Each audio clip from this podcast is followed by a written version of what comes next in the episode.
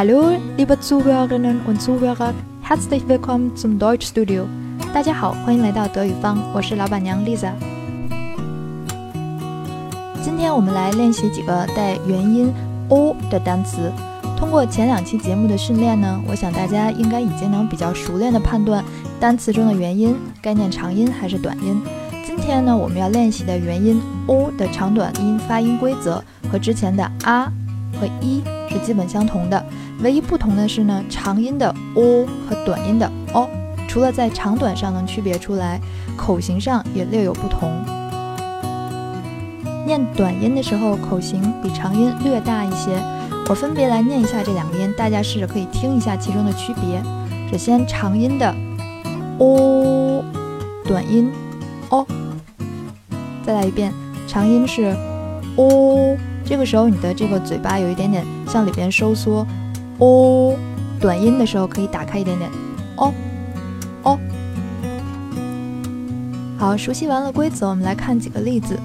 第一个呢，大家应该一眼能看出来，这个是动物园，没错。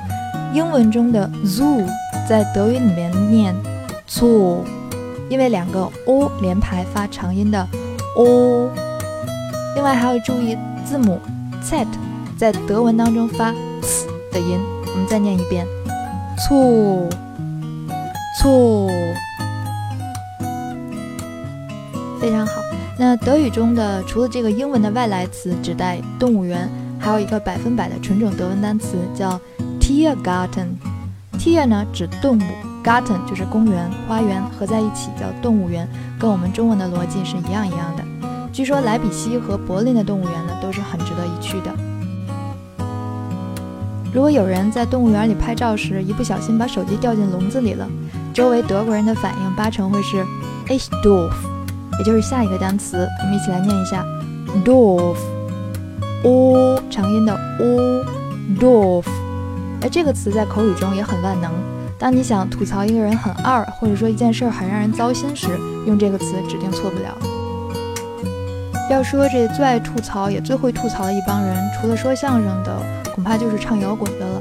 德国也有很多不错的摇滚乐队，比如我下面要给大家介绍的这个德国乐坛常青树 Die Toten Hosen，这里面两个 o 都发长音的 o，Die Toten Hosen。译成中文叫“死去的裤子”，听起来有点怪啊。注意这里边的这个“死”跟前面那个长得很像 “die” 的关单词没有半毛钱关系呢，千万要记住，人家不念 “die”，念 “d”，“d”，“e a” 合在一起发 e D，中间那个 “tot” 才是死的意思。“hose” 呢就是裤子。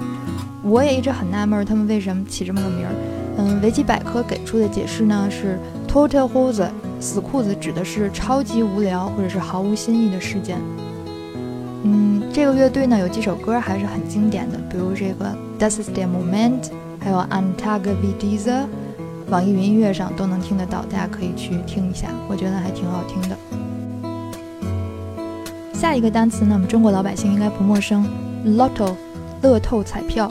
那这个词里边有两个 o，前面一个呢 o。后面跟了两个字母 t，所以发短音的 o。那第二个 o 后面什么都没有，所以发长音的 o。我再念一遍，lotto，lotto。那在德国应该去哪儿买彩票呢？我们来看下一个单词 kiosk，也就是小卖部。这个词有两个念法，一个是呢 kiosk，一个是 kiosk，就是前边的这个一可长可短。但是这个 o 只能是发短音，因为它的后边有 s 和 k 两个辅音。再来一遍，kiosk 或者是 kiosk。德国人买彩票的热情高不高涨我不清楚，但是我确定有一件事，德国人肯定是特别爱掺和的，就是办会展。我们熟知的德国会展中的大牌，除了法兰克福书展，应该就属汉诺威工业展了，Hannover Messe。每年四月都能惊动总理默克尔，还有大批的中国商业考察团。你说大牌不大牌？在 Hanover 呢，三分之二的工作岗位都来自于第三产业，感觉这整个城市都在围绕着会展业和旅游业转悠。说到这个德国工业呢，就不得不提一个德国小城 Zollingen。哎，别忘了这个单词里边的字母 s 发 z 的音，Zollingen。我说 Zollingen，大家可能没什么反应。但如果我说双立人儿，估计不少人就要立马摆出剁手的姿势了。没错，Zollingen 就是双立人的老家，而且不仅是双立人的老家，几乎是整个德国刀具行业的老家。你看图上的这些，在国内不一定很知名，但是在德国响当当的刀具品牌都有一个共同的名字：Made in Zollingen。要是非从中国城市中选出一个与之媲美的，我想恐怕就要数景德镇了。说完刀具呢，我们再来看一个时尚品牌 Hugo Boss，也就是我们平时说的 Boss。呃，这里边呢，第一个 o 发长音 o，第二个 o 发短音 o。